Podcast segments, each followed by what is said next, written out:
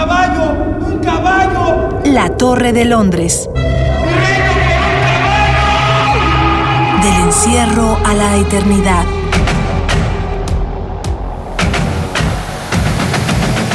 A 400 años de la muerte de Shakespeare.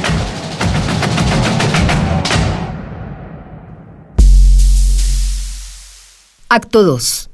Corrupción. Escena 2. Marginación. Por lo que yo he leído, este asunto se remonta al tiempo de la conquista, en el cual los indígenas, cansados de tanta violencia, tantos abusos, vieron en los conquistadores la esperanza de que las cosas cambiaran, cosa que no ocurrió. Sin embargo, los españoles heredaron el poder a sus hijos, a los criollos. Estos eh, empezaron el mestizaje con las mujeres de aquí y asimismo el poder lo han heredado ellos. A los de ahí nacieron los grandes caciques en estos siglos. Finalmente ellos no sueltan el poder, vienen de generación en generación y por tanto los ricos cada vez son más ricos y los pobres seguimos igual. José de León Arellano, actor. Aristóteles definió al hombre como un animal político o un animal civil para referirse a su necesidad de construir reglas de convivencia para relacionarse con otros seres humanos. Las sociedades existen en el reino animal, pero solo la sociedad humana es política.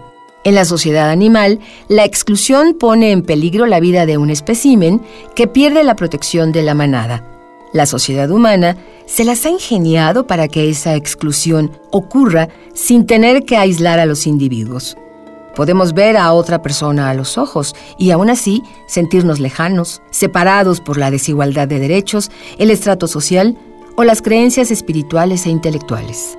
Gerardo Piña, escritor y doctor en letras inglesas. Lo que hace Shakespeare, por ejemplo, al poner un, personaje como Otelo, con este, que es un señor, señor de una casa, de un estado, es un hombre poderoso, es un hombre negro. Es decir, él está poniendo también como esquema de igualdad, de capacidad de todo, de poder, de locura, de amor, de ceros y todo, a un hombre negro como cualquier otro hombre blanco. Es una forma implícita de darle poder a personas que no están retratados como poderosos en ninguna circunstancia. José Carlos Balaguer, director del 77. Sí, todo tiene consecuencias, sobre todo si eres pobre, sobre todo si perteneces a una clase que no es de las élites. Porque cuando estás en la élite, o eres de la clase política o la casta dirigente, ahí sí no hay consecuencias, ahí sí hay impunidad. Hay consecuencias cuando eres un pendejo. Hay consecuencias cuando tu situación económica te ha llevado a meterte en el crimen organizado, en donde la desestructuración de tu familia te lleva a tomar drogas y a robar. Esto no exime de asumir las responsabilidades individuales, pero sí tenemos que señalar con el dedo firmemente y mirar a los ojos a ese sistema corrupto que es el que permite que los pobres paguen y que los ricos vivan en la impunidad.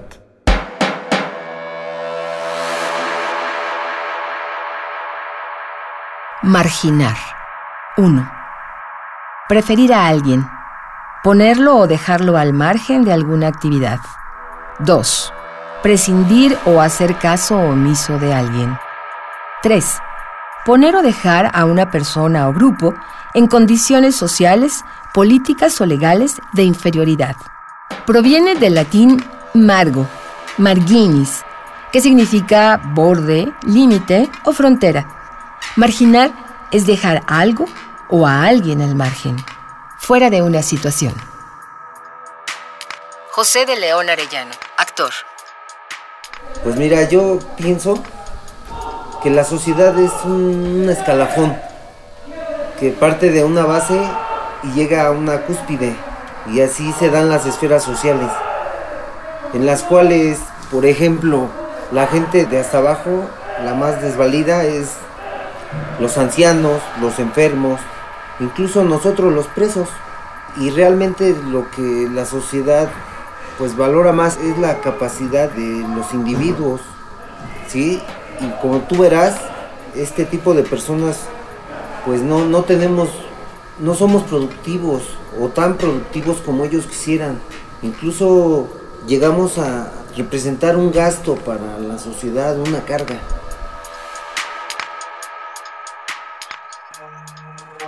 ¿Qué es representar a Shakespeare desde el encierro? ¿Cómo se lee la tragedia de Ricardo III en el contexto de la penitenciaría de Santa Marta Acatitla? José Carlos Balaguer. Ricardo III de la penitenciaría de Santa Marta Acatitla está pensado para que los internos pudieran reflexionar en base a, a la construcción de los pecados capitales. Todas aquellas cosas inherentes a la naturaleza humana que siempre se encuentran ahí y que tenemos todos y todas. En la obra se habla de que todos somos un Ricardo, ¿no? Son todos temas que los encontramos en nuestro cotidiano y que al fin y al cabo están muy ligadas con el sentir de la sociedad capitalista imperante. Nos acercamos a, a un Shakespeare dentro de la cárcel que está muy ligado a las pasiones humanas. Aunque la adaptación realizada por la compañía de teatro penitenciario mantiene la trama y el mensaje de la tragedia original, su esquema narrativo y elenco difieren mucho del original. Esta nueva lectura permite encontrar nuevos significados en un texto hecho para perdurar. El hecho de ser un texto clásico y un referente perpetuo sobre el alcance del hombre en su búsqueda del poder no lo convierte en un objeto de arte intocable. Gerardo Piña. Shakespeare tiene muchos albures en su obra. A veces, a lo mejor, para una sensibilidad victoriana, a lo mejor eran muy subidos de tono, entonces había que matizarlos. Ese tipo de cosas que eran perfectamente normales en su tiempo. Ahora a nosotros nos parece como, ¿cómo se atreven, no? A Shakespeare. Ah, bueno, eso era lo de menos. Pero entonces, lo que te quiero decir con esto es que Ricardo III no. Es una de las poquísimas obras que han pasado tal cual desde que Shakespeare la escribió, la, la montaron hasta la fecha es rarísimo que veas que hay algún tipo de censura o de corte. Cero. Y es de las más exitosas, de las más taquilleras. De hecho, después de Romeo y Julieta es probablemente la más popular. No para nosotros, curiosamente, nosotros, nosotros ahora en el siglo XXI, en estos años, no lo ubicamos como una de las, quizás de las más, más famosas. Quizás, no sé, a lo mejor me equivoco, para nosotros Hamlet sería como la obra más conocida junto con Romeo y Julieta de Shakespeare, pero es porque son las que más se han montado recientemente aquí en México, pero en muchos países Ricardo III tiene un éxito arrollador, o sea, es, es, muy, muy exitosa. Y eso te habla de que el mensaje es bastante contundente y tristemente aplicable a distintas circunstancias y épocas. Buscar la similitud entre la biografía de un autor y la obra es un modo de enriquecer la apreciación estética de la misma. Así, podemos reconocer tendencias en el autor o temáticas importantes de su tiempo. En el caso de William Shakespeare, cuyo trabajo abarcó todo el espectro del espíritu humano, lo interesante es preguntarse, ¿de qué modo vivió Shakespeare las temáticas más terribles de su obra, como la soledad, la desesperación y la marginación? David Holguín. El periodo más oscuro sin duda es alrededor de 1604, 1605 Dicen que viene arrastrando la pérdida de un hijo y una separación que está presente en la escritura de Hamlet, que es quizá como su primera gran tragedia. Un matrimonio muy mal avenido con una mujer mayor que él, Anne Hathaway. Se dice que su hijo se ahogó y que se llamaba Hamlet y que por eso se llamó Hamlet. El personaje, su llegada, digamos, a, muy rápido a, a un impresionante éxito, y cuando digo éxito es haberse convertido en la compañía de teatro del rey, Los Caballeros del Rey se llamaba de hecho su compañía teatral. Se vuelve un hombre muy próspero, llega a tener, digamos, dinero, a hacer mucho dinero y un misterio, que es su regreso intempestivo, inexplicable, su abandono de, de los escenarios y su regreso como terrateniente a Stratford. Compra tierras, se va a vivir con su hija y a disfrutar al parecer de una vejez eh, extraño para un hombre de esa naturaleza. Parece que aquella idea de próspero, de romper la varita mágica y demás, es como la imagen de Shakespeare, finalmente. Martín Casillas escritor y estudioso de Shakespeare. Shakespeare muere de 52 años, rico, se hizo muy rico, con un prestigio increíble. Era miembro de la compañía de teatro del Rey, con una gran casa en Stratford-upon-Avon, en donde terminó su vida, yo creo que muy feliz, ¿no? De tener eso, más tenía campos donde sembraba cosas y tenía ovejas y todo esto. O sea, hizo de su obra y de su vida un éxito, pues así aparentemente, económicamente. En cambio, Cervantes la pasó mal, ¿no? Pero bueno, los dos son genios, absolutamente genios paralelos, que vivieron la misma época, que murieron el mismo día y el mismo año, y que todavía, 400 años después, seguimos leyendo enloquecidos, descubriendo sus maravillas, sus bromas, sus humores, su cultura. Todos los designios del destino son inevitables. Ahora que estoy en el reino, impondré nuevas normas. Qué difícil puede ser gobernar a un pueblo con hambre y sumido en la ignorancia porque no se dan cuenta que la política y el narcotráfico son dos alas del mismo pájaro, que en su vuelo se entrelaza la complicidad y la corrupción del crimen organizado. ¿Por qué les digo que son ignorantes? porque todos y cada uno de ustedes viven de ilusiones. Sí, todos vamos a ser iguales, pero solamente cuando estemos muertos.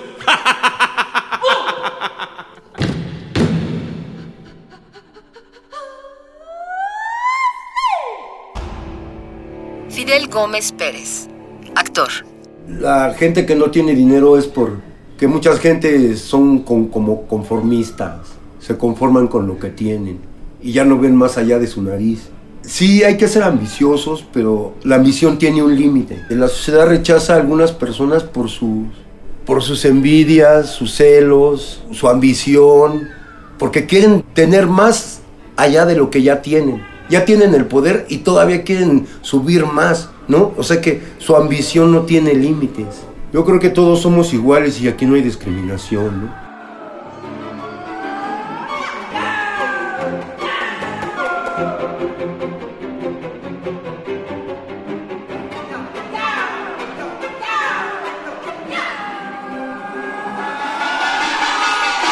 En su intención de cambiar el mundo, la función del arte no es la de enseñar ciertos comportamientos, sino la de exponer lo antiético en la sociedad.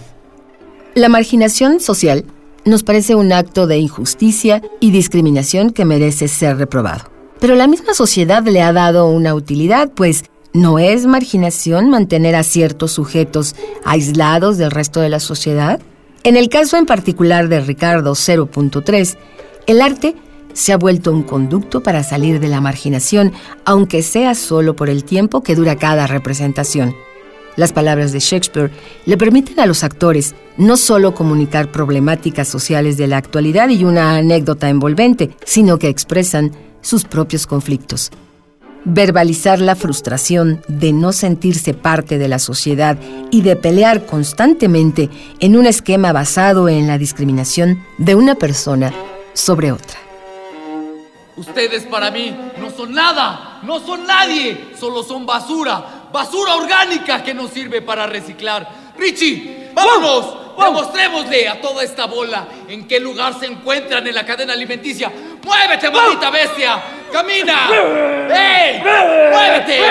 ¡No muerdas la mano que te da de comer! ¡No seas ingrato igual que toda esta bola! ¡Muévete! Este reino debe de girar como una maquinaria perfecta. Cada engrane se va a mover al ritmo que yo diga.